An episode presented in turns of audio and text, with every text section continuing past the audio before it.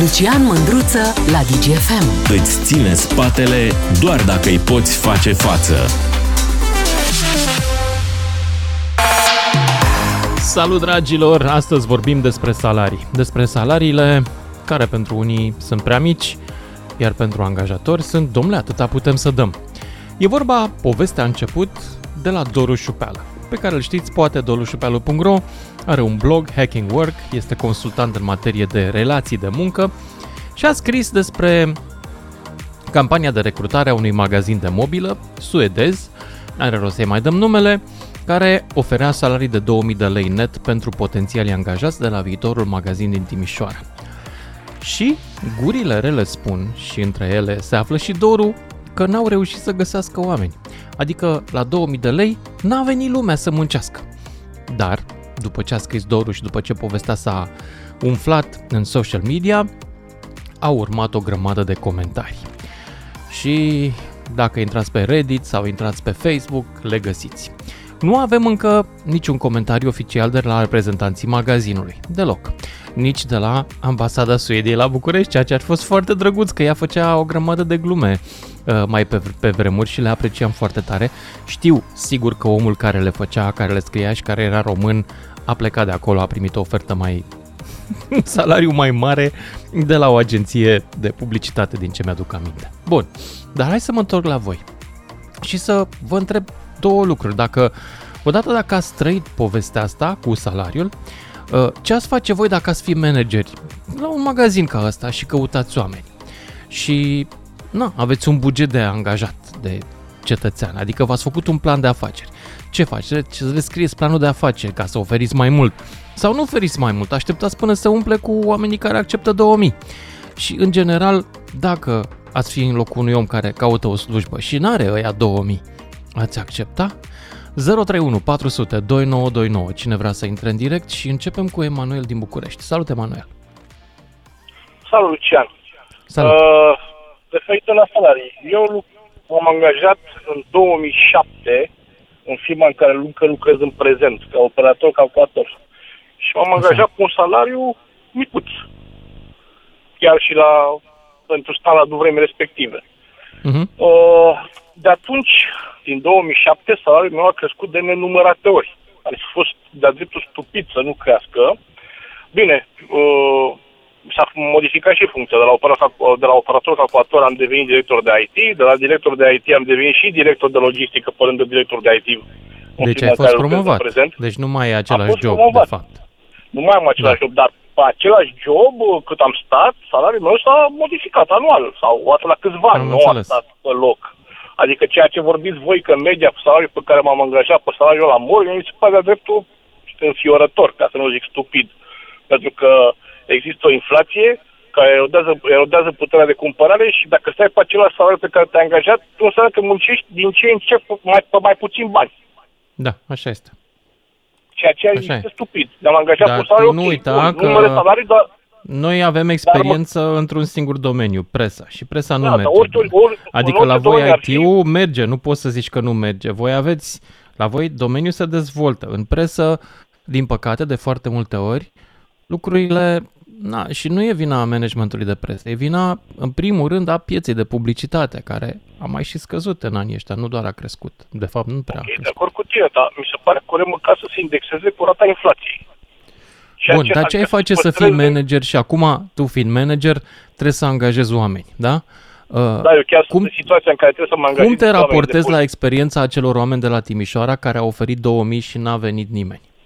Ție ți s-a întâmplat? Da, să știi că, da, mi se întâmplă constant lucrul ăsta. Zău? Și tu cât oferi da. și nu vine lumea? Eu ofer, din păcate, un pic sub piață. Pentru că... De ce? Astea sunt condițiile. De ce nu ești un capitalist permită... veros? De ce ești un patron nemilos? nu, sunt, nu sunt un patron, deci nu sunt patron, să ne înțelegem. Sunt angajat. Ești manager, manager, sunt da. da. De ce manager, nu oferi? Dar nu sunt patron. Cât au nevoie oamenii? De ce oferi oamenilor cât poți să-ți permiți tu? De ce e comportamentul ăsta absurd? N-am cum să dau. Aici sunt ironic, mai poate, nu știu dacă înțelege lumea. Bine, da, fie zi. vorba între noi, din două mii șaptesprezece, de când am devenit director de logistică, salariile oamenilor din subordinea mea cred că au crescut undeva puțin cu patruzeci la sută. față de nivelul uh-huh. din două mii șaptesprezece. Deci pe puțin. Adică am oameni care de la o mie șase sute de lei au ajuns undeva la două mii opt sute de lei. Uh, sub managementul meu. Uh-huh. Postul pe care l-am preluat eu era pe pierdere. Pierdea bani okay. fiecare an. Eu am reușit să aduc pe plus. Am crescut și salariile, am luat și oameni mai mulți, am luat și utilaje mai multe și am reușit să trec și de postul ăla pe plus. Ceea Bravo. ce cu lucru care vă Dar mândresc. Ca să mă întorc la întrebarea mea. Ai o sumă pe care poți să o dai, da? Cum faci uh, păi, ca să atragi să oamenii încerc. care nu vor să vină la banii aia? Ce le zici? Ce le... Să știi că banii nu sunt cel mai important criteriu. Nu? Uh, nici pentru mine, nici pentru mine nu sunt cel mai... De departe, nu e, nu e nici, nu e nici, nici primul, în primele trei criterii ale mele, personal. Pe primul loc pentru mine este locația. Cât de departe de casă este. E foarte, e foarte important. Eu am lucrat în Dora și o stau militari. Făceam o oră jumătate dus, o oră jumătate întors în fiecare zi. După șase luni am renunțat. Am zis că nu pierd mm-hmm. trei ore din, din viață în fiecare zi ca să merg la serviciu. Nu, mersi. Deci locația e pe primul loc. Dar al doilea loc pentru mine este uh, colectivul. Atmosfera de la servici. Uh, cât de bine mă întâlnesc cu colegii. Asta e foarte important. Să mă Bun, duc asta știi cum care e. Unul care se uită la un, o ofertă de două mii de euro, nu cred că se consolează cu atmosfera de la servici. Să știi că atmosfera de la servici este extrem de importantă. Pentru că acolo îi petrece și puțin jumătate din viață. Uh, mm. Pentru mine este extrem de important să nu trăiesc, să nu lucrez într-un mediu tensionat și să am să fiu la cuțite cu colegii. E foarte important lucrul ăsta. Iar al treilea lucru important pentru mine este cât de bine mă înțeleg cu șefii.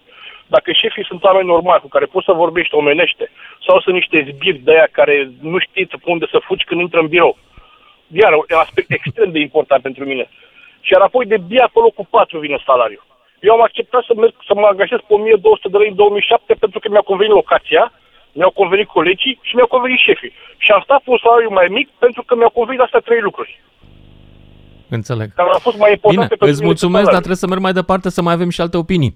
zero trei unu patru sute douăzeci și nouă douăzeci și nouă despre salariile mici, alea de la început, care nu mai atrag pe români.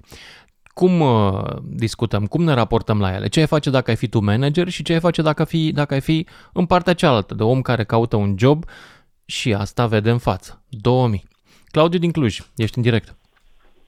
Salut! Uh, so, Salut. Eu vorbesc din prisma nu angajatorului, angajatului. Uh, șofer petit. Așa. Anii de experiență și atestatele care le renoiesc uh, la fiecare cinci ani, plus uh, încă patru limbi străine care le-au învățat singur, fără să fac un curs și ăsta. Bravo. Nu o să cer un salar undeva unde mă duc, înțelegi? Pentru că mm-hmm. eu cred că te poți pre... Cu un... Trebuie să ai ceva în spate ca să ceri ceva în plus. Și n-aș fi de acord ca să lucru sub un, cu un salariu mediu sau sub nivelul care ar trebui să-l capete un șofer de tir. În domeniul meu. Din punct de vedere a managerilor, eu știu că tot timpul eu o să zică că, din păcate, doar atât se poate, suntem la început, o să vedem ce mai urmează. Nu-s lucruri reale chestiile astea. Trebuie să muncești de la început, din prima zi, dacă ești calificat, pe salarul care ți se cuvine. Prima oară când am lucrat pe tir în Italia, l-am sunat pe postul meu. Dar la două mii de lei poate că sunt oameni care atâta știu ei să facă de două mii sau e un salariu prea mic da. oricare ar fi calificarea ta în România.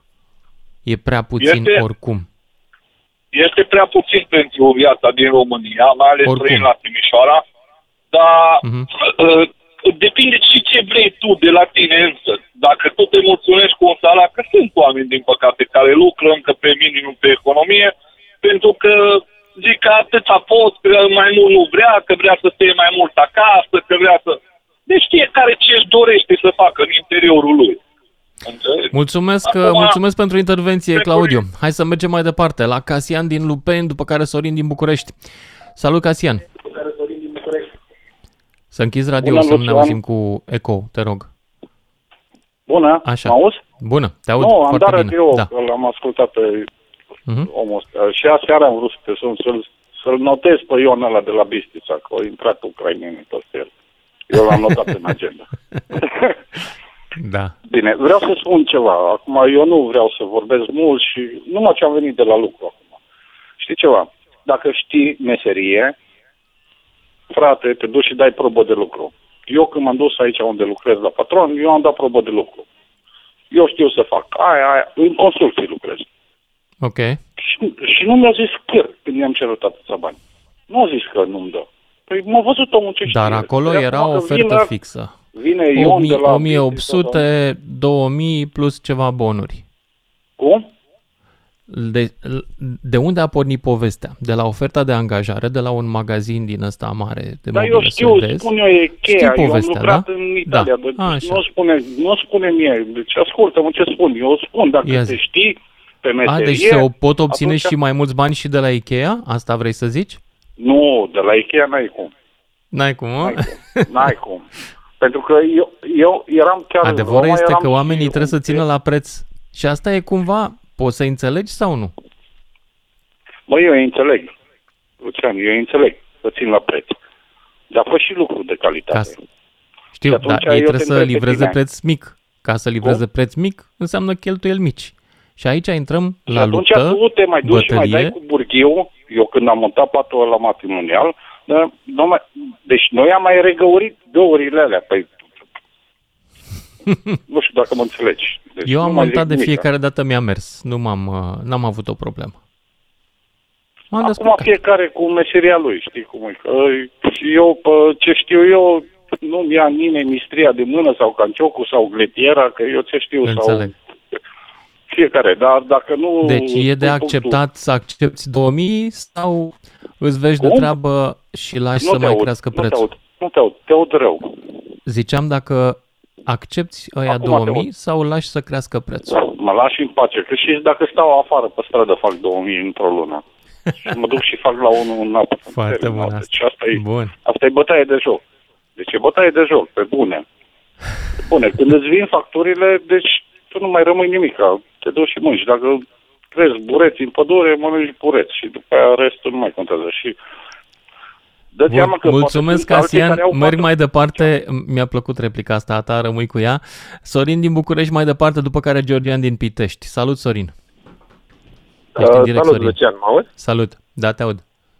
Uh, da, măi, uh, uite, e amuzant că mă plimb de ceva vreme astăzi prin oraș cu mașina și am tot ascultat radio-ul și iar mai devreme a venit știrea cu salariile primarilor și că se măresc și așa mai departe.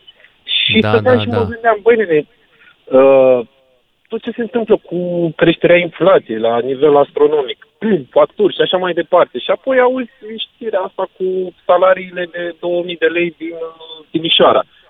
Uh, n-am fost atent uh, o sută la sută, dar uh, era salariul net? Da, salariul net.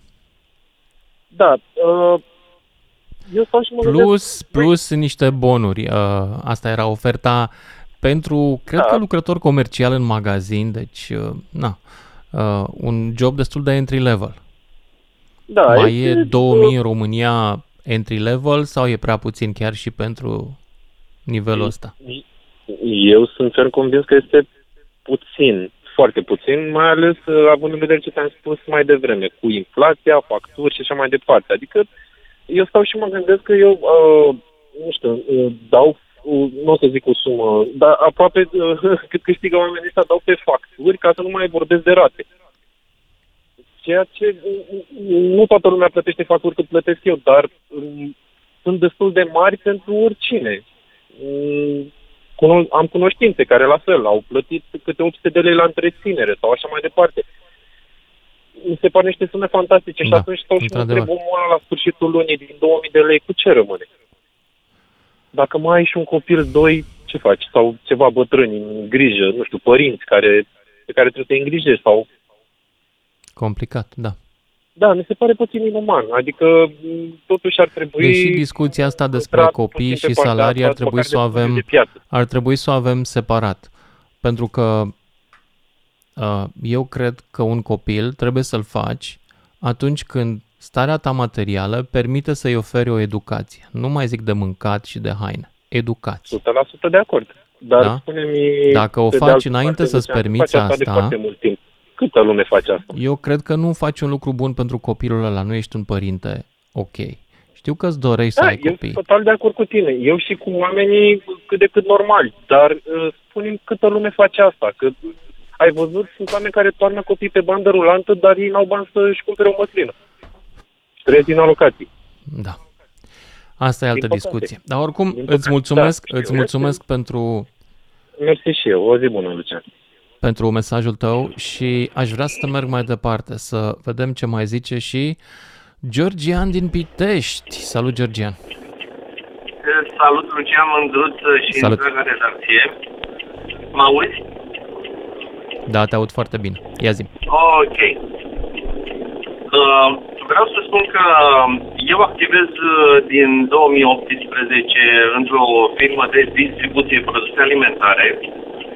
Cu alte cuvinte, eu calibrator pe dubă, ca să zic așa, da? Uh, eu încarc, eu descarc marfa, eu răspund de gestiune până la destinația finală și am un salariu de două mii patru sute de lei, fără bonuri. Deci nu mai punem bonurile de masă, mm-hmm. care au treizeci de lei valoare maximă, să zicem. Și nu... Ăsta e, nu e salariul ajung. Cu care nu te-ai angajat? Uh, nu, prima dată a pornit de la nouăsprezece milioane, o mie nouă sute de lei. Acum cât timp? Acum, în două mii optsprezece, chiar la anul acesta, luna aceasta, pe douăzeci și șase februarie, împlinesc cinci ani de când sunt angajat la această firmă. Ok. Ești mulțumit de salariu? Nu, înțeleg. Nu. Bineînțeles nu. Că nu, deoarece se cere din ce în ce mai, mai mult muncă, ca să spun așa, muncă fizică, și am decis să îmi caut un alt job, deci vreau să zic că eu sunt în preaviz în momentul de față. Aha, până deci până la urmă viitoare. Ai încercat să ai o discuție cu angajatorul prea puțin? Da, da. Și ce ți-a zis? Mai stați la ușă? Sau ce ți-a zis? Mi s-a spus clar și respicat că nu are cum să mărească salariul mult mai mult de atât, de două mii patru sute de lei net. De ce? Nu dăm numele firmei pentru că e mai ok așa. Georgian, îți dau un sfat și ție și tuturor celor care sunt în situația acestei discuții. Intră pe Registrul Comerțului sau pe listă firme sau mai sunt site-uri din astea și vezi ce cifră de afacere a avut anul trecut firma și ce profit. Printează am această înțeles. Hârtie și te duci la el și spui: am înțeles, nu putem să mărim. Totuși, nu suntem pe pierdere. Dacă nu suntem pe pierdere, atunci... N-ai încercat asta. Discuția a fost uh, cu angajatorul în felul următor. Că uh, venind acum de curând, de vreo jumătate de an aproape, uh, încă o divizie de alimente, da, nu dăm numele, da, așa, okay. uh, s-a, nu că s-a dublat cu volumul de marfă, s-a triplat pe lângă ceea ce căram noi până în prezent. Înțeleg. Și, și salariul același. Sunt, asta, la salariu este același, dar cel mai mare, cel mai mult m-a deranjat din partea, din partea uh, angajatorului, mi s-a, mi s-a dat la toți șoferii un, un singur răspuns. Această divizie care a venit, care a sosit la noi în firmă, este un profit pentru această firmă. Păi, șeful, până la urmă, dacă este profit, haideți să împărțim și noi profitul împreună, pentru că muncim toți. Nu, nu. Aici te contrazic. Profitul împarți dacă îți cumperi acțiuni, dacă ești coacționar, pentru că tu nu ai investit în firma aia ca să împarți profitul. Dar ai dreptul să ceri un salariu mai mare, pentru că pur și simplu munca ta valorează mai mult din perspectiva asta. Nu poți să ceri să împarți profitul, dar poți să-i atragi atenția. Uite, profitul da. A fost bun. Ai de unde să mărești. Câți plecați din firma asta, apropo? Doar tu pleci acum? Nu, nu, suntem mai mulți, suntem mai mulți colegi care am luat hotărârea asta. Bun, îți mulțumesc pentru intervenție. Uite, una dintre soluții. Plecați, frate, dacă nu e bun salariu. plecați, pentru că una dintre meca- unul dintre mecanismele importante în, în piață e reglarea cererii și ofertei. Ea nu se face dacă oamenii stau și acceptă salariul ăla mic. Hai să discutăm însă despre asta și după știrile de la și jumătate. zero trei unu patru sute douăzeci și nouă douăzeci și nouă. Sună-te, Mândruță, știe să te asculte până îți închide telefonul. Un mare magazin oferă două mii de lei salariu de început, net și niște bonuri și nu găsește oameni să deschidă magazinul. Despre asta scrie un blog și lumea explodează, mă rog, lumea online explodează. O mulțime de ironii la adresa magazinului. Magazin ieftin, salarii mici. Și acum vreau să vă întreb, dacă ați fi în locul managerilor de la magazin, ce ați face? Dacă ați fi în locul unuia care n-are un job, ați accepta? Aia două mii. Hai să ne auzim. zero trei unu patru sute douăzeci și nouă douăzeci și nouă, cine vrea să intre în direct. Începem cu Adi din Timișoara. Salut, Adi! Salut, Lucian! Salut! Eu întotdeauna am spus că contează foarte mult să faci ce-ți place, să faci cu plăcere. Dar oricât de mult mi-ar place mie să fac și mie, să fac cu plăcere... Mie îmi face parcă... plăcere să câștig bani. Nu știu pentru, cum să zic. Da, pentru două mii de lei parcă nu m-aș trezi dimineața, sincer îți spun. Da, nu, aveam un prieten nu. care zicea, domnule, la banii ăștia nici de o ciorbă nu mi-ajunge. Da. Așa este. Nu, uh, mi-amintesc, cu plăcere spun, uh, veneau colegii la mine și îmi spuneau, hai spune-i tu lui șeful că tu îi spui, că tu te înțelegi bine cu el, că tu... Băi, spune-i și tu că mai mult decât să te dea afară, ce să-ți facă? Ce poate să-ți facă? Deci nu, da. Coloană vertebrală... că altfel nu se poate, dar mă duce mai serios. două mii de lei, mie mi se pare așa o... Dar depinde și ce pregătire ai, ce experiență ai în spate, pe ce poți să te bazezi ca să ceri... Nu era vreo... Nu, cer, nu se cerea o mare pregătire, era lucrător comercial sau ceva de genul ăsta, adică vânzător. Da, cred. Dar și acolo ai o gestiune, ai o obligație și de trebuie acord, să știi da. să vorbești cu omul. Dar tu ce ai face asta, dacă ai fi manager la... la un magazin sau la o companie mare, care are un buget de respectat, pentru că așa și-a propus ea să facă pe bugetul ăla și profit și marfă ieftină. Ce ai face ca să-i convingi pe oameni, în afară de a mări salariul? Oh, nu știu, nu, greu de spus, nu știu, nu știu azi cu ce poți să-i convingi în afară de bani. Decât să mă duc că, că accept să-mi pierd opt ore pe mărunțiși, mai bine lucrezi pe brânci opt ore pe alți bani. Nu știu cum ai putea să convingi la banul ăsta să-ți vină omul. Pentru că e un timp pierdut, bani puțini și cât de cât trebuie să fii prezent fizic acolo. Trebuie om să vorbești cu oamenii, ai și o gestiune. Uh, e greu, e greu. Nu știu cum. Uh, la două mii de lei astăzi e unul a spune nu. Nu. Nu. Adi, mulțumesc. Asta am avut de zis. Mulțumesc. Mergem mai departe la George din Buzău, apoi Tavi din Arad. Salut, George. Vă salut, domnul salut. Lucian. Salut. Eu dacă aș fi patron și să atrag clienții în primul rând, aș organiza tombole. Tombole? Exact. Ca să atragi clienții, dar întrebarea nu era dacă să atragi clienții. Întrebarea era cum atragi oamenii să vină să muncească pe salariul acesta mic. Păi, nu. În primul rând, eu nu aș angaja oameni să-i atrag la salarii mici, ceva mai mare, că n-ar veni nimeni așa pe salarii Da, dar tu ai stabilit în planul de afaceri că în România un salariu de două mii de lei este acceptabil. Sigur că probabil că planul de afaceri s-a făcut acum un an sau doi și între timp poate că e ușor depășit. Dar ai un buget, nu poți să ieși din el. Ce faci? De... Hmm? A... Nu te Alo? mai aud. Hello? George din Buzău. L-am pierdut. Mai Mergem mai departe la Tavi din Arad. Salut, Tavi! Bună seara, Lucian! Bună! Tot ce vreau eu să spun că timișorenii nu se vând ieftin. Acolo mâna de lucru chiar nu este ieftină și sunt convins că acest mare grup a făcut un studiu de piață înainte de a deschide. Da, dar probabil că studiul e deja vechi pentru că inflația între timp, știi? Nu știu dacă eu s-a actualizat studiul cu inflația. Eu știu, dar eu cred că e doar o încercare a magazinului să vadă dacă poate și reușește. Mai cunosc un caz, tot din Timișoara, o firmă mare de curierat, care pur și mm-hmm. simplu adună curieri de prin țară care îi cazează pe la pensiuni pentru că localnicii nu vin la posturile respective. Ok.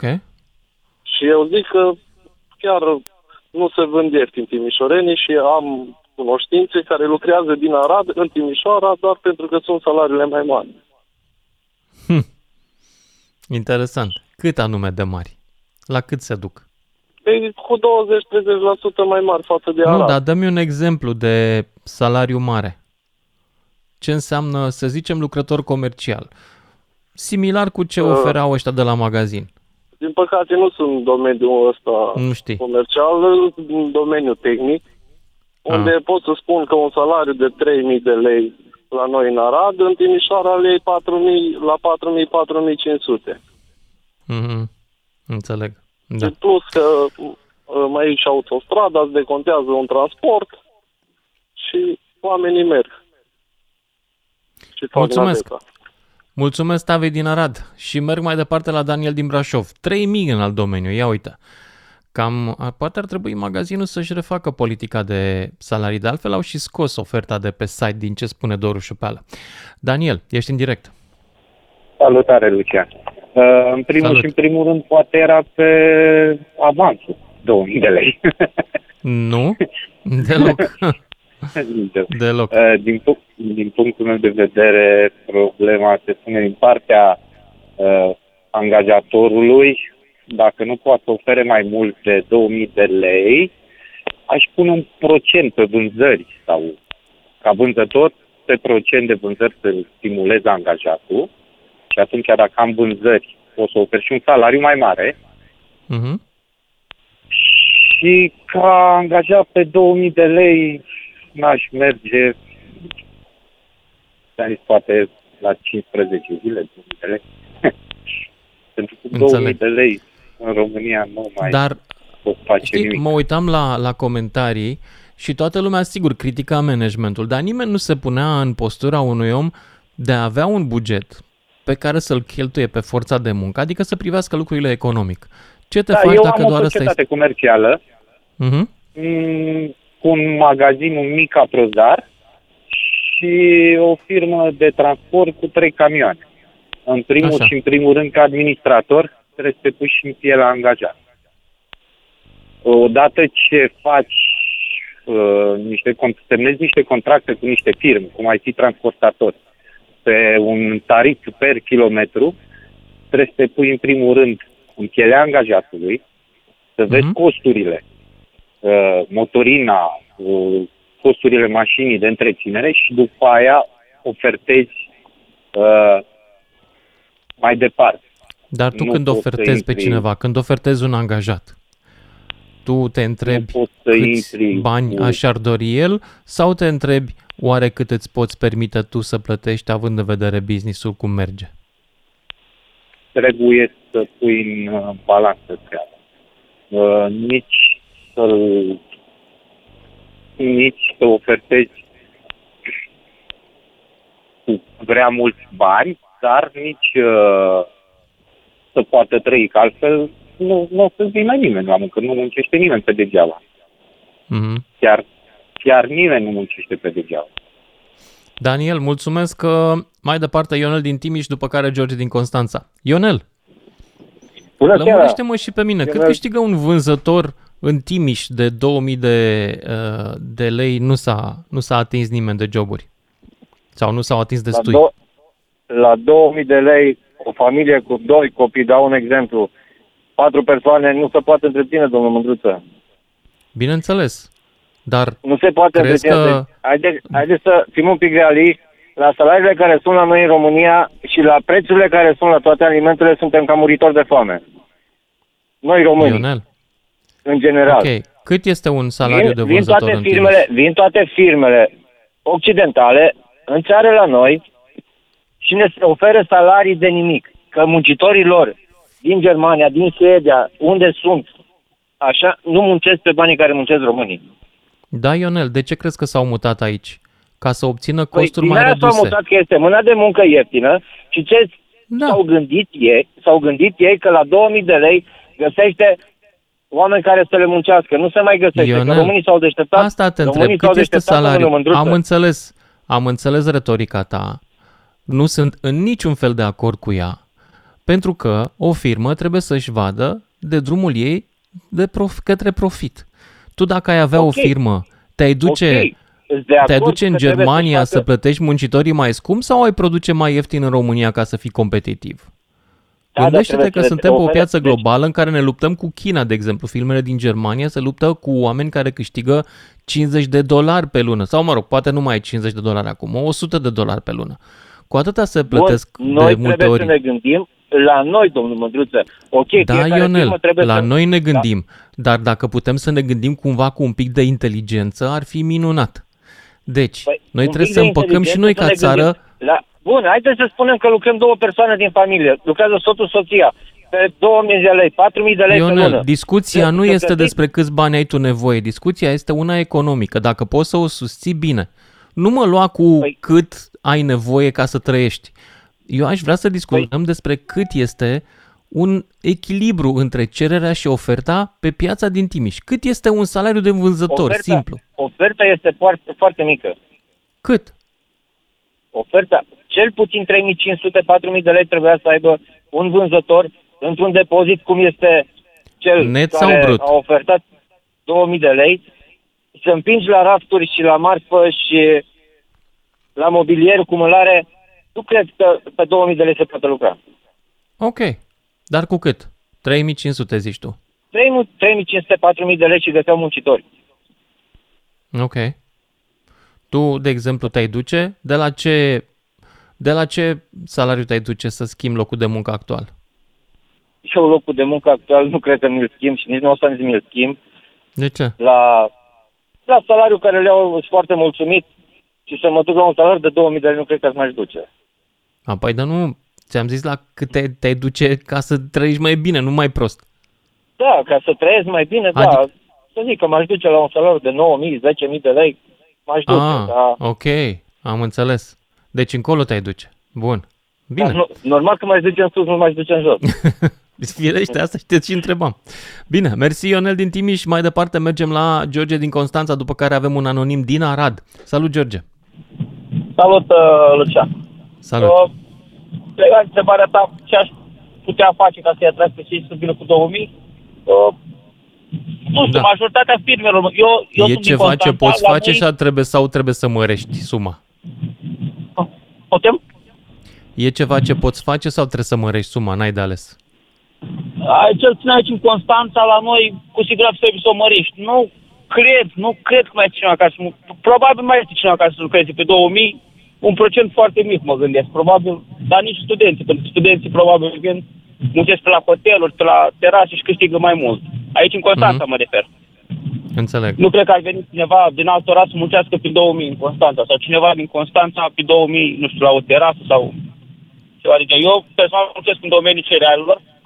Nu câștigăm extraordinar, dar nici foarte puțin. Deci ne ducem undeva la, nu știu, patru mii - patru mii două sute, depinde. Acceptabil ca începător. E acceptabil, nu e nici foarte mult, nu e nici două mii. Deci, e ok, e ok, cât de cât. Înțeleg. Bine, da, George, mulțumesc. două mii Mergem la anonimul nostru din Arad. Salut, anonimule. Da, uh, bună seara, domnul Lucian. Uh, da, am ascultat așa de-a lungul timpului și fiecare ce a spus. Da, e o enigmă între... angajator și angajat, legat de salariu, întotdeauna a fost uh, această chestie. Uh, clar, patronul vrea cât mai puțin să ofere și a, cel care e angajat cât mai mult. Uh, e greu să privești din ambele puncte de vedere, mai ales dacă n-ai trecut din ambele situații, e adevărat. Dar uh, ce pot să spun așa, în uh, zona vestică, oricum, uh, nu se compară un salariu minim cu un salariu minim în zona estică, să zic așa, pe partea de România mă refer. Adică, normal că în zona asta, un salariu, cum s-a mai amintit, trei mii de lei, ba chiar și patru mii de lei, sunt și astea minim, să să zic așa. Ok. Dar adică, tu de ce n-ai vrut să-ți dai numele? Adică de ce ți-e frică? E vreun secret ce vrei să-mi spui? De ai okay. ales să intri anonim? Uh, da, pentru că nu vreau să... Nu, mai am prieteni care uh, poate ascultă radio sigur și e mai ok așa. Înțeleg. Nu mi-e rușine cu ceea tu... ce spun sau ceva, dar... Uh... Am înțeles. Uh, tu dacă ai fi manager la magazinul ăla, ce ai face? Normal că ar trebui să și stimulez uh, omul, nu? Adică, bun, s-a mai amintit, pleci de la un salariu, nu neapărat să fie bătut în cuie. Eu lucrez de cinci ani la o firmă și în fiecare an m-am dus pentru a-mi negocia salariul. Ok. Ai și obținut în fiecare, fiecare an ceva? Dată... Poftim? Ai obținut în fiecare an ceva? Da, da. Okay. Cât am cerut, atât mi s-a și oferit. Bine, este vorba despre fabrică multinațională. În zona mm-hmm. vestică sunt multe fabrici, Arad, Timișoara, cum am amintit și colegul dinainte. Uh, no, și este altfel la o multinațională. E adevărat, la un patronat mic, poate are două, trei magazine într-o localitate, este mult mai greu să te duci să ceri anual. Da. Fiind la multinațional, e ok. Și mai ales, cum știți, în domeniul construcțiilor, cum acum s-a și mărit minimul pe cu economie, zic așa, în domeniul construcțiilor, patru mii de lei uh, brut, uh, zic că este unul decent pentru, pentru a trăi normal. Spunea cineva mai devreme că lumea din Arad merge în Timișoara să muncească, fiindcă sunt mai mari salariile acolo. Uh, da, da, e adevărat. Sunt, sunt persoane care mari. fac naveta. Poftim? Cu cât mai mari? douăzeci la treizeci la sută? Cât? Nu, deci tot așa, în jurul acestei sume, de cum depinde și ce funcție. Dacă ai școli, nu știu, cursuri, normal, atunci vorbim despre un salariu mai mare de patru mii de lei brut. Dar pentru un salariu de bază, referitor așa la, să zicem așa, la un loc de muncă unde pleci de la zero, fără calificări, fără cunoștințe, eu zic că undeva la trei-patru mii de lei, cam acolo. E adevărat, în mână, un patron, în mână sau brut? Uh, mă refer patru mii brut. Net ar veni undeva la trei mii o sută. În domeniul construcțiilor okay. mă referi. Bine, mulțumesc tare, anonimule din Arad, și mai departe Sorin din Argeș. Salut, Sorin! Florin, cred. Florin, iartă-mă. Flo- Florin din Argeș, da? Da, Sorin. Am da, înțeles, okay, Florin. Salut. Ok, uh, tu ești, nu, ești în direct. Problem. Da, deci a punctat bine anonimul de mai devreme cu zona de vest, pentru că acolo, sigur, salariile sunt mult mai mari decât în celelalte zone ale României, pentru că acolo au venit prima oară investitorii din vest. Uh-huh. Legat de apropierea de graniță, legat de logistică, transport, și e o cerere mult mai mare de forță de muncă. Da, și acolo, în zonă, poate părea nepotrivit un salariu de o mie nouă sute - două mii de lei, vorbim de bani în mână, uh-huh. însă eu sunt din Argeș, din sudul județului, zona opusă, est-vest Bârlei, de unde ești tu. Așa. Și o, de o perioadă de timp, la noi în localitate, sunt uh, foarte mulți oameni care și-au găsit de lucru în logistică, în depozite apropiate Bucureștiului. Cât e salariul acolo? Și au salariul ăsta, deci, în general, minim pe economie, cu mici sporuri care provin din muncă peste program, în weekend sau ceva de genul. Mm-hmm. Ideea e că până în urmă cu câțiva ani, oamenii ăștia nu aveau unde să muncească deloc. Și practic de la noi în zonă se putea spune că era sărăcie. Este. Acum oamenii ăștia au unde să muncească. Muncesc. Așa, și eu fac o paranteză. Deci joburile astea de minim pe economie, și nu vorbim de, eu știu... Minim o... pe economie, ca să ne înțelegem, e undeva la trei mii de lei brut. Da, brut vorbim. Da, vorbim da. de o mie nouă sute deci în mână. Deci două mii și un pic în mână, cam așa, nu? Cam cât e. Așa, ok. Deci cam atâta se oferea și la magazin de... acolo. E adevărat, dar vezi tu, acolo era Timișoara, la noi Argeș. Cred că diferența da. e undeva... E foarte mare diferența. Cum cincizeci la sută am vorbit mai la venituri. Nu? Da, da. Ideea e că se adresează clar unui anumit tip de uh, potențial angajați. Angajați care nu au, în general, nicio pregătire.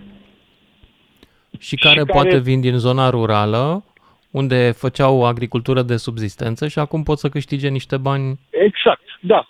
Da, da. E perfect adevărat, da. Adică știi, știi, ești din zona rurală, ai crescut la țară, te-ai bătut cu copiii pe uliță, cu mingea, mâncam da. toți de la o vacă și am crescut în sărăcie. Aia era da, sărăcie vezi, adevărată. Dacă deschideau magazinul la noi, la Bârla, aveau de unde să angajeze oameni. La Timișoara n-au găsit Corect. însă pe banii ăștia. Da, cumva am încercat Dar... marea cu degetul, cum se zice, probabil că nu o să rămână la suma asta, pentru că... O să mai crească, da. Motivul pentru care au deschis la Timișoara de asemenea versus Bârla, să zicem Argeș, este că la Timișoara găseai și cumpărători care să ia mobila.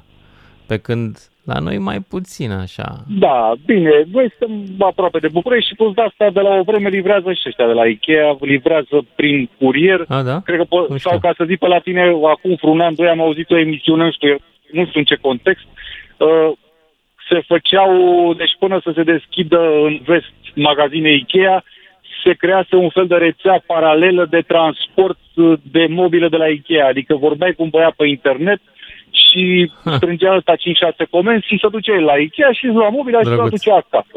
Deci nu se mă... Bun, îți mulțumesc, trebuie să mă opresc acum aici, nu mai am timp. Publicitate și știri, ne auzim după fix. Lucian Mândruță este în direct la Digi F M. Gata să te ajute să cauți sprijin în altă parte. Vorbești de lup și sudezul la ușă. Avem și o declarație de la Ikea, să știți, între timp. Am primit un mesaj, sigur e legat de, de discuția pe care au avut-o colegii mei de dimineață, înțeleg, dar e relevant și pentru noi. Zice așa, declarația de la Ikea. Pentru Ikea, bunăstarea angajaților noștri reprezintă o prioritate după care ne ghidăm în tot ceea ce facem. Ne-am luat angajamentul să oferim un sistem de salarizare corect, inclusiv și competitiv pentru toți colegii, iar din acest motiv nu există angajați în echipa noastră care să primească salariu minim pe economie. Salariile oferite de Ikea sunt stabilite în baza unui studiu amănunțit care include un proces de evaluare a pieței din zona respectivă. Salariul net, ca să ajungem la cifre, pentru colegii noștri din Timișoara pornește de la trei mii de lei lunar fix, acesta incluzând tichetele de masă și decontarea lunară a transportului. Ceea ce probabil că e cam un pic mai mult decât scria Doru Șupeală pe blogul lui acum câteva zile. Continuă comunicatul. În funcție de turele în care lucrează, angajații noștri primesc sporuri de weekend și de noapte, se adaugă la asta deci o valoare adițională cuprinsă între zece sau treizeci și cinci la sută la salariul lor final. În plus, sunt mai multe beneficii, mă rog, reduceri la produsele Ikea, reduceri la magazinul cu produse suedeze la cu mâncare și așa mai departe. Iar ei spun, foarte interesant, um, construcția unui magazin e un proiect complex care poate fi influențat de o serie de factori externi. Procesul de recrutare în masă demarat la întâi februarie douăzeci și trei n-a influențat în niciun fel planurile de deschidere a magazinului. Deci, ei practic neagă că în deschiderea magazinului s-ar fi amânat vreodată și de altfel vorbesc despre un proces de recrutare în masă demarat la întâi februarie, adică acum trei săptămâni. Cam așa. Bun, ne întoarcem la discuția noastră, care nu e despre Ikea. Cum vă spuneam, e despre salarii. Ce faci când ești în postura de a accepta un salariu mai mic, de a ți se oferi un salariu mai mic decât te aștepți tu? Și ce faci ca manager? Hai să încercăm să gândim, cum vă spuneam și în ora trecută, din perspectiva unui manager care are un buget de deja aprobat, deja gândit și care trebuie să-și ducă business-ul în această cheie, în acest buget. Ce face dacă piața nu răspunde așa cum spera el? zero trei unu patru zero zero doi nouă doi nouă, cine vrea să intre în direct. Și începem cu Sergiu din Oradea. Salut, Sergiu! Te salut, Lucian! Te salut și eu! O să, o să încerc să, să nu țin foarte mult minea ocupată. Ține-o cât vrei tu. Uh, și o să încerc să, să văd puțin lucrurile din ambele direcții. Uh, Asta îmi doresc, că, că până problem, acum toată lumea problema... zice salariile sunt mici, să ne dea mai mult. Hai să da, gândim și managerial. Eu, eu activez ca și manager, deși nu am o vârstă foarte înaintată, am doar treizeci și nouă de ani, dar activez în funcții de management de vreo unsprezece ani deja, în mai multe domenii, bancar, asigurări, acum lucrez la o societate comercială privată, tot pe funcție de management și, din păcate, în momentul de față, această companie se află într-o ipoteză destul de neplăcută din punctul meu de vedere, pentru că studiile pe care eu și le-a, ei și le-au făcut sau bugetele pe care și le-au alocat în momentele în care au decis să, să deschidă în Timișoara nu mai sunt de actualitate. Adică eu, din punct de vedere... Inflația a venit peste... Eu, nu, nu doar inflația. Inflația a venit, ok, a cântărit și cântărește foarte mult în toată ecuația aceasta, dar eu activez pe județele Bihor, Arad și Timișoara, ca și, ca și domeniu sau ca și job, ca să spun așa, sau acoperire. Așa.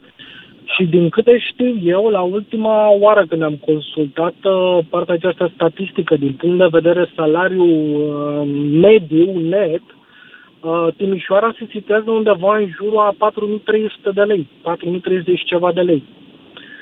Mm, net, dar pentru ce, stai puțin, asta include ceva calificări sau? A, nu, este overall pe piața muncii. Nu, nu am... Ok, deci o medie... De fapt, da. O medie generală, o medie generală. Pe Arad undeva... Dar știi că media asta generală se face din niște salarii mai mari și din altele mai mici. Corect, corect, corect, sunt totalmente de acord. Dar uh, mi se pare o discrepanță foarte, foarte mare din punct de vedere salarial net sau cel puțin cu propunerea care au venit în momentul de față, pentru că toată zona aceasta de vest este foarte populată de foarte multe companii venite din afară și în general în zona aceasta de automotive. Salariile în zona aceasta de automotive uh, sunt clar uh, superioare la două mii de lei net în momentul de față. Deci concurență în zona aceasta există și va fi mm-hmm. foarte, foarte greu, foarte greu să-și găsească oameni care să accepte acest salariu minim pe economie. Mm-hmm. Din punctul meu de vedere, strategia ar trebui regândită totalmente. Chiar dacă într-o primă fază și-au alocat un anumit buget, orice buget știm foarte bine că poate fi recalculat, rediscutat, recalibrat. Pentru că altfel nu sunt în piață. Traiul uh-huh. în Timișoara este, este unul foarte scump și pot să, pot să dau un exemplu banal, o ciorbă pe care o iei la prânz undeva la un restaurant și nu mă refer la restaurante de lux sau știu eu, la Oradea o iei cu douăzeci douăzeci ceva de lei, la Timișoara sub patruzeci de lei nu te apropii de ea. Și atunci okay. toate lucrurile astea, toate lucrurile acestea cântăresc. Din punct de vedere angajat, Uh, sincer, nu prea văd ce ai putea să faci cu banii aceștia. Și cum ai putea să iei decizia să mergi într-un asemenea loc de muncă pentru banii aceștia, mai ales în Timișoara. Da, managementul uh, care se decide să se implanteze acum în zona aia, trebuie să se gândească la salarii mai mari sau mai bine o lasă baltă că poate nici măcar nu găsește oameni, că nu mai nu, sunt destui? Ar, ar trebui să se gândească la un venit mai mare din punctul meu de vedere. Decizia de a deschide este clar luată, investițiile au fost uh, făcute deja în zona, în zona aceasta, deci este destul de greu să dea înapoi. Uh, primul pas pe care ar trebui să facă este să recalculeze strategia de salarii și să-și adune informațiile. Pe același domeniu de activitate, cu siguranță sunt și alte companii care activează în același domeniu, în zona aceasta de vest, și ar trebui să vadă exact ce înseamnă să fii în piață, din acest punct de vedere. Mulțumesc! Mulțumesc pentru intervenția ta, n-am ce să adaug. E o intervenție managerială, trebuie să ne gândim cum e cu piața. Dar cred că și angajații ar trebui să se gândească că managerii nu sunt acolo fiindcă îi urăsc, nu au venit acolo să exploateze, nu sunt niște străini care vin să îi distrugă. Din contră, în ultimii douăzeci de ani, investițiile străine au ridicat România, nu ale noastre. Competența străinilor, da, competență dovedită și reală, în management, în procese industriale, în ce doriți voi, de la I T și până la uh, cum să faci un fel de plastic din care faci bordul de la mașină, competența străinilor ne-a învățat și pe noi meserie. Haideți să nu ne ducem la zona asta strâmtă a urii față de străini, pentru că asta e ura prostului, care nu înțelege că putem la o adică să câștigăm împreună sau să pierdem separat. Ei au nevoie de ceva, da, au nevoie de mână de lucru mai ieftină decât la ei în țară ca să rămână competitiv cu chinezii.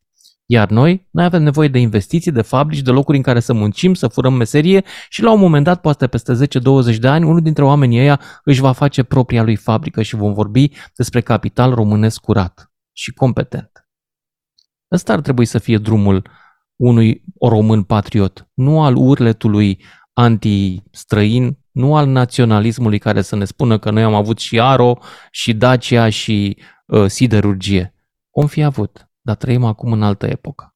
Și străinilor li s-au închis fabrici, am uitat să vă spun. Industria auto din Anglia, aia originală, care producea acum cincizeci de ani mai bine de trei sferturi din, din mașinile din Anglia, nu mai există. Deci se întâmplă și în alte părți. Se poate ca piața să te dea peste cap. George din București, hai, ia zi. Uh, bună seara. Bună. Uh, dacă aș locui în Timișoara, având în vedere că sunt pensionar și pensiile care știm cum sunt în România, m-aș angaja dacă s-ar putea cu jumătate de normă. Dacă aș fi patron, manager de magazin, mm? în apropiere, eventual, dacă aș putea chiar în blocul respectiv, dacă magazinul se află la parterul unui bloc, aș închiria două, trei apartamente, dau un anunț, caut refugiați, frații noștri ucrainieni, care le-au fost distruse casele, nu mai au locuințe și știu să vorbească, știu cât de cât limba română, și angajez cu trei mii de lei pe lună. Asta e planul tot de business. Bun. Cum e comunicat. Dar, apropo, uh, zici că ți-ai mai dori un job, dar ce, nu găsești să te angajezi cu jumătate de normă și în București? Că găsești. Păi, dar m-ai întrebat ce aș face ca angajat, dacă m-aș angaja la casierul respectivă. Și eu ți-am răspuns, ca pensionar, de nevoie, dacă n-aș găsi în altă parte, mă angajez. Okay. Nu încep ca toți, toți antevorbitorii mei, toți s-au plâns că au salarii mici și firma, dar niciunul nu s-a pus în situația patronului. Așa exact. Trebuia pusă întrebarea. Ce ai face dacă ești pus în fața managerului? Păi exact asta am întrebat acum o oră, cu asta am început. Ai, trebuie să dai două mii de lei, că patronul ăla mai sus nu-ți dă decât atât. Ce ai face? Te descurci ori îți dai demisia. Asta ai face. Tot sau... Bun. Eu nu zic acum că e bine. A, dacă te muți la vasul, nu-ți convine, că n-ai piață de desfacere. Și nu-ți convine, da? da? În Timișoara ai piață de desfacere. Eu mă mir că au intrat atâția, eu nu mă lau că sunt deștept. N-am decât liceu și doi ani de facultate de construcții. Dar au intrat patroni, oameni din Timișoara, care niciunul nu avea un sens practic, nu că să fi spus ideea mea, altă idee, ca să veni cu o idee. Cât de tâmpită să fi fost.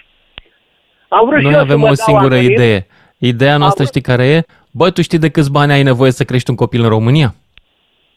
Asta e ideea noastră. Și eu am un răspuns la chestia asta și nu le convine. Eu cred că înainte de a te apuca să crești un copil în România, trebuie să ai responsabilitatea să-ți faci un calcul dacă poți, dacă îți permiți. Nu să-l crești, să le duci. Instinctul sexual e cea mai ascuțită armă. În momentele când te cuși cu soția ta, nu gândești la treaba asta.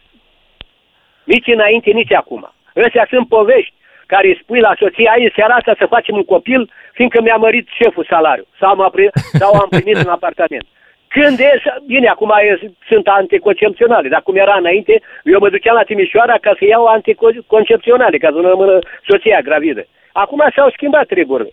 Dar vă spun eu, instinctul sexual, bine, trebuie să ai și puțină rațiune atunci când faci drag. Aia e greu. Dar e foarte, în momentele da, alea se gândești greu. Că n-ai unde, nu contează. Atunci e dragostea mai dulce când știi că o iei de la lingură. George din București, îți mulțumesc pentru înțelepciunea ta. Și merg mai departe la Ionuț din Cluj, după care Daniel din Brașov. Salut, Ionuț! Salut, Lucian! Salut! Am așteptat într-un direct cu tine să te contrazic puțin. Ai recomandat unui antevorbitor... Eu m-am plictisit să nu mă contrazic la nimeni. Ia zi! De-aia am venit eu. Să scoată rezultatele contabile a firmei de pe ministrul, de pe în finanțe sau de unde le scoate și să-i pună patronul în față să-i arate profitul ca să-i aducă un argument pentru majorarea salariului. Nu cred că da. E asta cea mai bună soluție, pentru că antreprenorul face investițiile, angajatul acolo este astăzi. Am adăugat și asta. Și el, el propunea să împartă profitul. Eu am zis, nu pot să cer să împarți profitul că tu nu ai contribuit la investiție. Dar poți să-i arăți, băi, cam ai de unde. Da, dar are de unde, acel ai de unde nu e pentru salarii. Acel ai de unde e pentru acel antreprenor care poate are niște planuri de dezvoltare. Dau un exemplu. Suntem în oraș zece firme care spălăm covoare.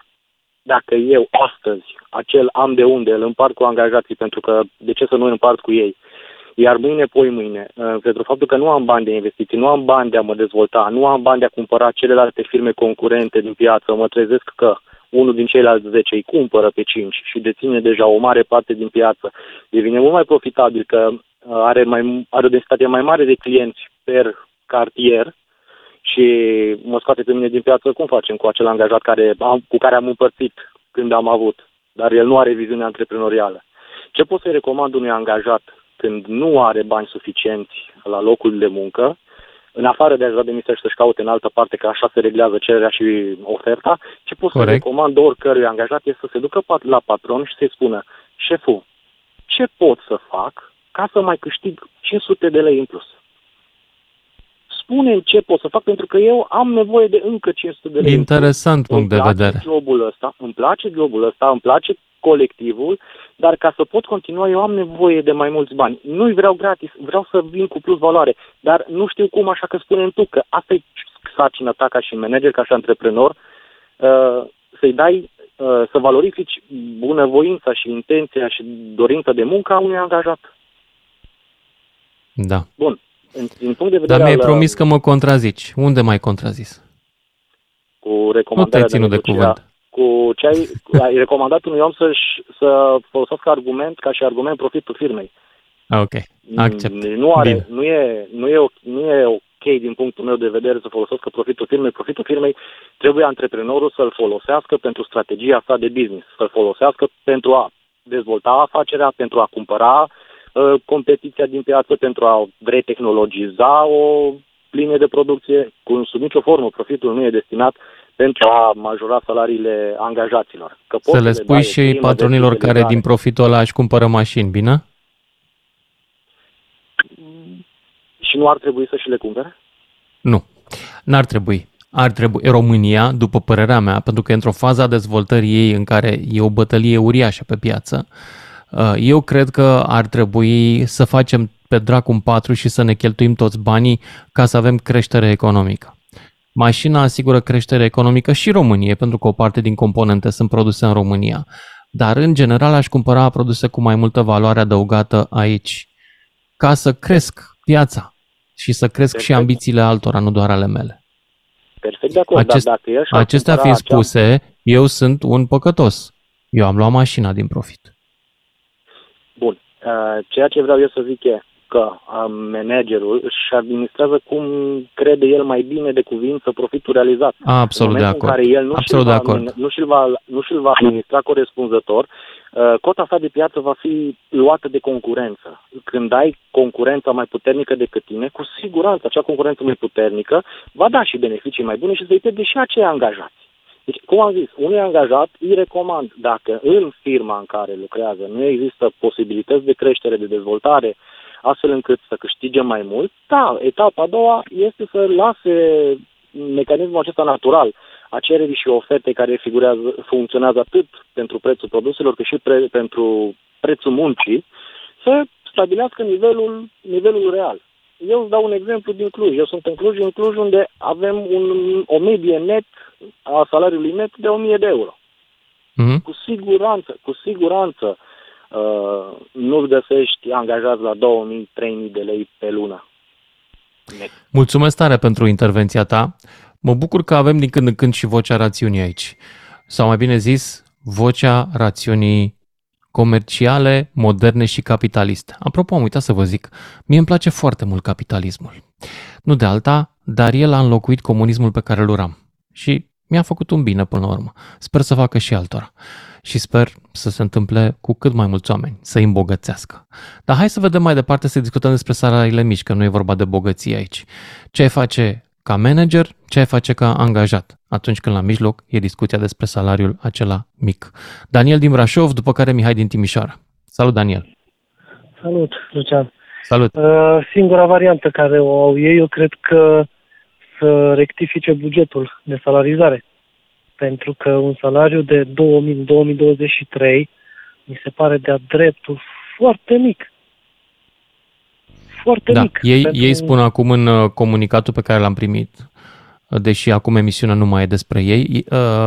Ce am citit este că nu mai e vorba de două mii de lei, e vorba de trei mii brut, în care intră și transport și niște prime. Acum nu știu dacă e aceeași sumă sau dacă s-a mărit între timp față păi, de ce era în discuție inițială la întâi februarie. E foarte puțin, e foarte, foarte puțin. trei mii de lei uh, brut e puțin. Da, e foarte puțin. trei mii brut este foarte puțin. Un, pentru muncitori ne, și pentru muncitori necalificați. Eu, okay. ca muncitor calificat, ajung undeva la șase mii șapte mii de lei pe lună net. Uh-huh. Și eu cred că un muncitor necalificat totuși merită mai mult. Adică să nu-i subestimăm că nu au școală sau că nu au... Eu cred că merită puțin mai mult. Cum e piața da, în Brașov în privința asta? E mai ieftin decât Timișoara, Brașovul? Sau față de București, dacă poți să compari? Este, cred că în comparație cu București puțin, sunt prețurile puțin mai jos. Dar cu Timișoara... Deci cam și salariile. Și salariile, ca să spun așa, în domeniul agroalimentar, în firma la care lucrez, se câștigă ca și șofer, undeva la... Salariul pornește de la patru mii. Ok, da. Deci salariul patru mii net. Mm-hmm. Daniel, de mulțumesc. Uh, de... Da, trebuie să mă opresc aici. Mihai din Timișoara, rămâi pe linie să-ți luăm telefonul, să continuăm după și jumătate. Lucian Mândruță. Deschis provocărilor la zero trei unu patru zero zero doi nouă doi nouă. Ca să știi... Salut, dragilor! Ne întoarcem la discuția noastră despre salarii văzute din două perspective. Ca manager, când trebuie să faci mai mult profit că e firma ta, sau ca angajat, când trebuie să duci mai mulți bani acasă. Cum se împacă lucrurile astea două? Hai să încercăm să ne gândim din perspectiva salariului mic și din perspectiva omului care e poate la primului job. Cum ați face voi ca manager într-o piață în care salariile în momentul ăsta cresc? Și de fapt, care e suma de la care începeți să vă gândiți că merită să te duci sau, ca manager, că merită să o plătești? Mihai din Timișoara, începem cu el. Salut, Mihai! Bună seara! Bună! Eu sunt din Timișoara și aș vrea să vă spun că eu știu din surse sigure în zona, în Timișoara și zona periurbană, sunt mii de angajați din India sau Sud-Estul Asiei, care uh, au salarii cuprinse între patru sute și cinci sute de euro plus cazare. Mii de angajați. Eu de știu dintr-o sursă absolut sigură, și anume statisticile României, așa? Că avem licențe pentru vreo treizeci de mii pentru toată țara, poate chiar cincizeci de mii, nici nu mai știu anul ăsta. Sigur că sunt, sunt peste tot. Am mâncat astăzi la prânz și mi-a, mi-a adus un nepalez, cred că, mâncarea. Da, nu, nu. Da, ce vreau sunt. Să spun este că... Uh, nu mai avem cu mână de lucru, aceea... știm asta. Știm. Da, da, da, dar ce vreau să spun cu chestia asta? Angajatorii aceia au luat decizia să angajeze uh, cetățeni din, uh, din alte țări, pentru că este un deficit de forță de, de, de muncă în zonă. Și sub nicio formă, uh, din punct de vedere al, al managerului acelui magazin, ei trebuia să știe că nu vor găsi niciodată uh, angajați pe două mii două mii cinci sute de euro. Între timp, ți-am zis, uh, cred că, uh, nu știu dacă ai fost atent mai devreme, ei zic că uh, nu, nu asta este, suma e mai mare, trei mii net cu tot cu, uh, pardon, trei mii, da, trei mii net cu tot cu uh, diferite avantaje pe care le primesc, bonuri și transport. Uh, tu, okay, de exemplu, în Timișoara, okay, la cât te duce? La cât te muta din jobul actual? Uh, sunt jur de patru mii de lei, cred că ar fi un salariu, da, cred că ar fi un venit relativ decent pentru Timișoara. Mhm. Uh-huh. Da. Înțeleg. Și eu încă o întrebare, deci ei au amânat deschiderea magazinului, asta înțeleg eu, din cauza că nu... Nu, asta spunea Doru pe blogul lui, că magazinul ar fi și-ar fi amânat deschiderea. Punctul de vedere oficial al magazinului de astăzi este că nu, că sunt și alte aspecte care au dus la amânarea deschiderii. Da, și da, pentru că ar fi, deci, ar fi o greșeală fantastică, ar fi niște pierderi enorme, să, să pierdă luna, să sunt luna. Două puncte de vedere diferite, fiecare cu perspectiva lui. Da. Uh, mulțumesc, mulțumesc pentru intervenția ta și hai să ne ducem mai departe la Gheorghe din Pitești, după care George, după care Cătălin, care s-a întors din Palma de Mallorca. Salut, George, Gheorghe din Pitești. Salut, Lucian. Salut. Uh, vroiam să spun că mie nu mi se pare oferta atât de critică, să zicem așa. Trebuie să ne gândim că și acei angajați, probabil în primele luni de zile, vor fi foarte puțin rentabili sau chiar nerentabili. Probabil unii din ei, după câteva zile, o săptămână de training și toate cele, vor decide să plece și atunci toate lucrurile astea se, se cuantifică în pierderi pentru oricare companie, mică, mare, din de vest, acord. Din est sau de unde ar fi ea. Adică eu cred că ar trebui să ne gândim un pic și la lucrul ăsta, să o lăsăm așa cu toți un pic mai moale, să zic așa, cu că vin străinii, că vor să ne subjuge, că vor să ne chinuie și toate cele. Nu mi se pare realist să gândim așa în două mii douăzeci și trei. Să ne gândim că totuși e un business, vor fi niște locuri de muncă în plus în acea zonă sau în oricare zonă vine cineva să facă o afacere și cu siguranță acea companie, când a început să caute angajați, caută pentru toate sectoarele și nu trebuie să se simtă nimeni jignit. Probabil unul care, o persoană care se gândește să câștige șapte mii de lei pe lună, să zică salariul care mi-l dau ăștia e o mizerie, dar nu cred că ar trebui văzută toată povestea asta în formatul, în formatul în care mulți din cei care au sunat l-au văzut. Iar dacă dar știi cineva că nu e mulți dintre sunat... oamenii care sună la radio sunt, cum să zic, ca să suni, trebuie să intri, trebuie să suni de foarte multe ori, trebuie să te zbați, trebuie să vrei foarte mult să spui ceva. Ori asta deja selectează publicul după un criteriu și anume cineva ține morții să-i spună părerea. Ori din experiența mea de șapte ani de emisiune identică ca format, am constatat că oamenii care au cele mai puține idei sunt și cei mai inclinați să vrea să le împartă cu toată lumea. Dacă înțelegi ce vreau să zic. Am înțeles. Deci cine e mai simplu și n-are niciun fel de îndoieli, el trebuie să spună tuturor. Oamenii mai complicați un pic și care, ca tine, gândesc lucrurile din toate perspectivele, ei se gândesc, da, de fapt, de ce să mă chinui eu să intru la emisiunea asta? Lasă să zic alții, știi? Să da, mai relaxați. Da, da. Eu vreau să mai spun că după mulți ani de străinătate, când am venit în țară, mi s-a părut că mulți din, din oamenii din țară, n-aș vrea să spun că toți, nu, nu, nu sunt foarte rentabili și am văzut că un anumit lucru sau o anumită etapă într-o meserie care o faci în străinătate, poate cu doi colegi sau cu trei colegi, în România poate ai nevoie de cinci sau de șase și atunci asta se traduc în, în niște costuri pentru, pentru un antreprenor. Corect, da. Și mulțumesc, mulțumesc pentru perspectiva ta. Mersi, mersi foarte tare. Hai să mergem mai departe la George din București, după care Cătălin din Palma de Mallorca. Salut, George! Salut, Lucian, pe tine și ascultătorii. Țin să menționez că am sunat de cincizeci și opt de ori ca să reușesc să ne auzim. Ești un om foarte răbdător. Uh, Eu cred că nici să te căsătorești nu sunt de cincizeci și opt de ori. Uh, nu, a fost mai simplu acolo, într-adevăr. De exact? Uh, ok. Sunt din perspectiva unui manager de companie, companie germană, care și-a deschis porțile în România acum doi ani. În sfârșit am și o perspectivă de care simțeam nevoia de la început. Am, Ia zi. Am fost pus în situația în care mi s-a prezentat un plan făcut deja, cu niște informații de la o casă de avocatură românească care era implicat în deschidere, în care trebuia să ofer în Brașov, nu în Timișoara, undeva în jurul a trei mii de lei.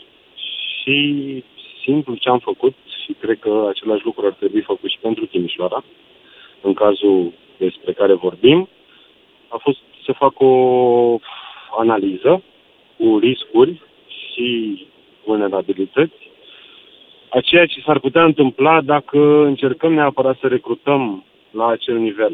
Pentru că în orice companie există un risc pe care compania nu vrea să-și-l asume, și anume rotația de personal. Cu cât ai o rotație A. de personal mai mare, cu atât investești mai mult. Pentru că persoana care îți vine nu va fi productivă, pentru că trebuie să ai training-uri, mm-hmm. deci persoana nu vine din prima zi și poate să dea randament. Trebuie să o trainuiești. Cine tre- o trăinuiește cineva, cineva pe care trebuie să-l plătești, da? Deci nici persoana respectivă nu poate să fie productivă o sută la sută că o să trească să se ocupe de un junior. Și atunci, uh-huh. cu acea analiză și cu riscurile, faptul că Brașov este un oraș industrial, există companii mari și în Brașov, din Schaeffler, Continental, la fel ca și în Timișoara, o să refaci un business plan și să te duci să prezinți care ar fi vulnerabilitățile, luând în calcul toate aceste costuri. Evident, trebuie să vedem și din prisma profitabilității unei companii, pentru că noi vorbim aici de salariu net, dar ce trebuie să ținem cont este faptul că o companie nu plătește doar asta. Noi avem una dintre cele mai mari sume impozitate pe muncă din Uniunea Europeană, procentul uh-huh. de taxare. Iar la două mii de lei, angajatorul plătește undeva la trei mii patru sute, deci plătim undeva la patruzeci ceva la sută suplimentar față de noi. Deci Înțeleg. trebuie să vedem da. din, am, din ambele părți. Dar pentru un oraș ca Timișoara, merg destul de des. Eu mă ocup de România și Bulgaria în activitatea mea. De fiecare dată când merg în Timișoara și în Cluj, mi-este greu să găsesc hotel, iar dacă îl găsesc este foarte scump. Pentru că sunt foarte multe companii, companii mari de afară, Uh, un, și este un trafic foarte mare de persoane care vin către aceste companii. Viața este foarte scumpă și atunci, cu siguranță, e greu să găsești persoane care să-și dea un randament la muncă. Ce ar mai putea fi de făcut, nu știu, dacă trebuie neapărat să te încadrezi în acel buget ca manager, poate să te uiți un pic adiacent. Ce se întâmplă și în Brașov, cu forță de muncă din localitățile rurale de pe lângă Brașov și să asiguri un transport. Pentru că să găsești forță de muncă într-un oraș ca Timișoara sau Brașovul la nivelul ăsta, e greu. Și legat de ce spuneai tu, aș mai avea o completare. Cu copilul să-l faci în momentul când ești sigur că poți să-i oferi. E greu în România, pentru că îți mai dau un exemplu. Dacă ai un copil care îți începe școala, clasa întâi, copilul ăla începe la ora opt, la ora unsprezece, termină. Așa e, așa e programul, așa e programul uh-huh. de studii în România. Tu, ca lucrător, când te duci să cauți un job, cum poți să ai grijă și de un copil și să te duci să găsești un job? Să spunem că ești un părinte care încerci să ești responsabil, da? Dar ăla e nivelul. Ești un angajat de două mii, trei mii, patru mii de lei. Deci, discuția e mult mai amplă legat de copil. De acord. Perspectiva asta însă a străinilor care vin să ne exploateze. Ca retorică, nu, așa, nu, ce zici de ea? Sunt, sunt, sunt, am lucrat doar în privat toată activitatea mea. În patruzeci de ani am început să lucrez la douăzeci și doi. Am lucrat numai în companii private. Nu sunt de acord cu ea. Suntem într-o piață liberă, într-o piață capitalistă și sunt de acord cu ceea ce tu ai spus de multe ori. Dacă nu am fi în această piață, n-am fi aici. Chiar dacă regretăm că în comunism aveam ARO și aveam asta, nu am fi ajuns aici. Mulțumesc pentru intervenția ta. Hai să îi... Mersi. Cătălin din Palma de Mallorca. Salut, Cătălin.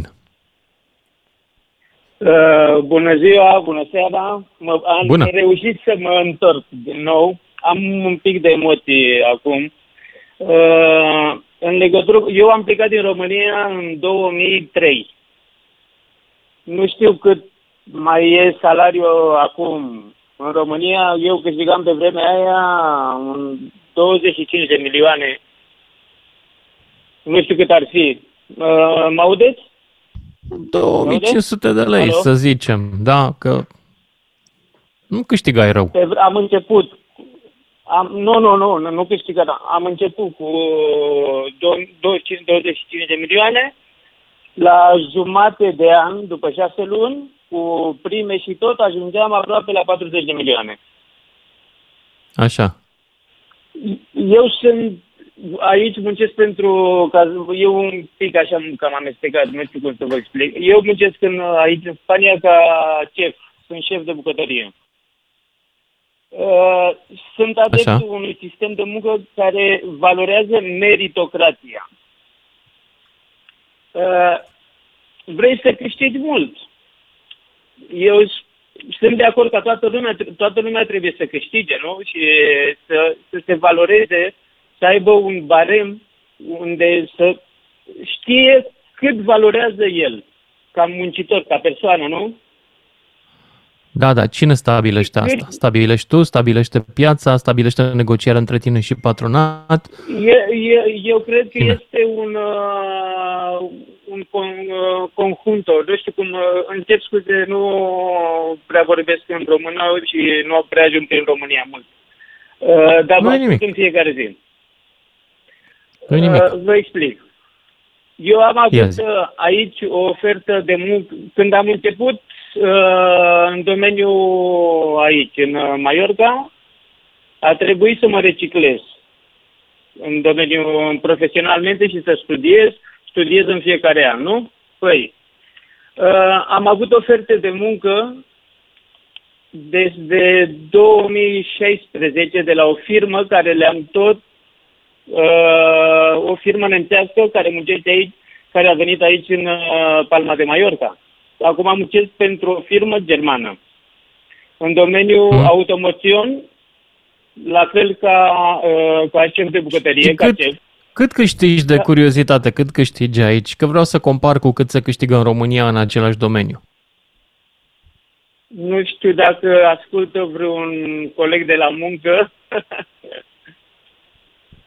Mă păi înțeleg, noi semnăm contracte de confidențialitate, se numește, nu? A, n-aveți voie să cred. Ziceți salariu. Ok, am înțeles. Bine, nu mă nu, nu mai întrebat. Nici, eu aș putea să zic între. Între și, și între cât? Între patru și opt. Și eu să știi că câștig între o sută de lei și un milion de dolari. Te-am lămurit? Nu, nu, vorbesc serios. Vorbesc okay, bine. Între, nu, între, între patru mii și opt mii, ca să zicem așa. Am înțeles. Suma... E bine. Și asta suntem față între. De piață. A, a contat faptul că ești emigrant, că provii din România și că nu ești din partea locului uh, sau nu? Câți ani a contat de fapt treaba asta? Suntem... Uh, ca să ajung la nivelul ăsta de salariu, nu? Da. șaisprezece șaptesprezece ani să ajung oh. la nivelul ăsta. Când am început, când am început uh, să muncesc, uh, nu, eu vroiam să câștig mai mult, dar luam ceva de genul o mie două sute, să zicem așa, onie, am, am trecut și prin toate crizele care a trecut Spania, dacă mă înțelegeți dumneavoastră. Da. Am prins toate aici. Și înainte nu, nu puteam să cer, nu puteam să zic, băi nene, eu valorez, asta vreau să câștig atât, dacă mă înțelegeți dumneavoastră, nu? Înțeleg, da. În firma asta unde sunt acum, eu am muncesc în zone de lux, ca bucătar în restaurante bune, ca șef de bucătărie și vineam ca să făceam evenimente pentru firme ca Aston Martin, McLaren, de Mercedes, Ferrari, mm-hmm. Lamborghini, Bugatti, catering. Nice. Ca să ne înțelegem un pic. Uh-huh. Mi-au făcut oferte de muncă ca să nu mă plătească ca extra, ca să spunem așa, nu? Îmi făceau oferte de muncă și ziceam, uite, îți plătim atât pe lună, că ieșeam mai ieftin ca să muncesc pentru ei, decât să mă duc pentru evenimente, nu? Mult mm-hmm. mai ieftin. Și eu, le, ei îmi ofereau un preț, eu, eu le ziceam, nu, eu vreau... Bine, hai că trebuie să mai trec și la un alt ascultător. Îți mulțumesc pentru povestea ta, dar nu mai am foarte multă vreme, așa că îl mai pun pe Romeo din Timișoara să ne povestească. Uite, să tot întorc cu oamenii din vestul țării. Salut, Romeo! Ia zi, la cât Bună te duce tu să te angajezi? Salut! Bună, deci, vreau să fiu zi. Scurt ca să nu răpesc din timp. Te rog. În Timișoara, viața este foarte scumpă, iar trei sferți din oamenii care muncesc în Timișoara, să știi de la mine, Lucian, că te-au mințit ceilalți. Lucră pe un salar între o mie nouă sute și două mii două sute de lei. Doar cei care lucră în companii ca Alcatel, Valeo, Nokia, câștigă salariile alea fabuloase. Restul timișorenilor, am șaizeci și unu de ani, lucrez de patruzeci și trei de ani, Luciane. Nu există, nimeni nu stă salar mai mare de două mii două sute de lei și tichet în Timișoara. toți care au spus că câștigă salarii mari în Timișoara, i-au mințit, Luciane, i-au mințit. Poate că atâta câștigau ei, nu cred că m-au mințit. Nu știu, eu spun sigur că nu se câștigă mai mult. Nu se da. câștigă, asta este salariul în Timișoara. două mii două sute, două mii trei sute, așa, cu chiu, cu vai, plus tichetele de masă. Deci poți să socoți undeva la două mii șapte sute, două mii șapte sute net în salariu. Ok, deci cu oferta este... De oferta este, deci, aia cu trei mii net, este competitivă. Cu tot da, cu care domnului. Au reactualizat acum cei de la Ikea, da. Nu știu dacă e reactualizată sau asta a fost dintotdeauna oferta. Habar n-am. Și vreau să spun că și eu lucrez într-o companie... N-am văzut-o pe aia originală, că nu mai e pe site, înțeleg.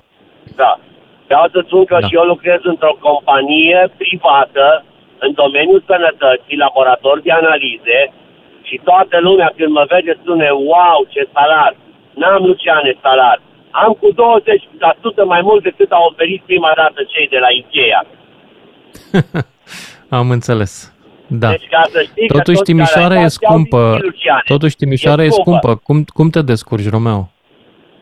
Ne-am învățat, Luciane, să ne descurcăm cu ce avem, să visăm și să ne cumpărăm numai ce ne permitem. Ai spus-o, cum să spun, în această frază este destinul poporului român, pe care îl simt și eu, pe care l-am trăit și eu. Ne descurcăm cu ce avem, visăm și ne cumpărăm ce ne permitem. Destinul unui popor mic care, vorba aceea, atâta s-a putut. Romeo, îți mulțumesc pentru vorbele tale. Și mergem mai departe la Emanuel din Oradea, care închide emisiunea, că mai avem doar un minut. Salut, Emanuel! Bună seara, bună seara tuturor! Bună! Da, de, de la ora actuală, acei prețuri sunt în România și în toată lumea, salariul minim ar trebui să fie minim patru mii de lei net în mână. Minim patru mii. Da. De acord. Să te descurci minim. Dar, din păcate, la ce contribuții sunt și la cât vrea statul pentru acel venit, e foarte greu pentru un antreprenor și pentru mare majoritate care vrea. Tu ești antreprenor sau angajat? În ce categorie? O să zic antreprenor, dar eu îmi câștig și eu și îmi plătesc.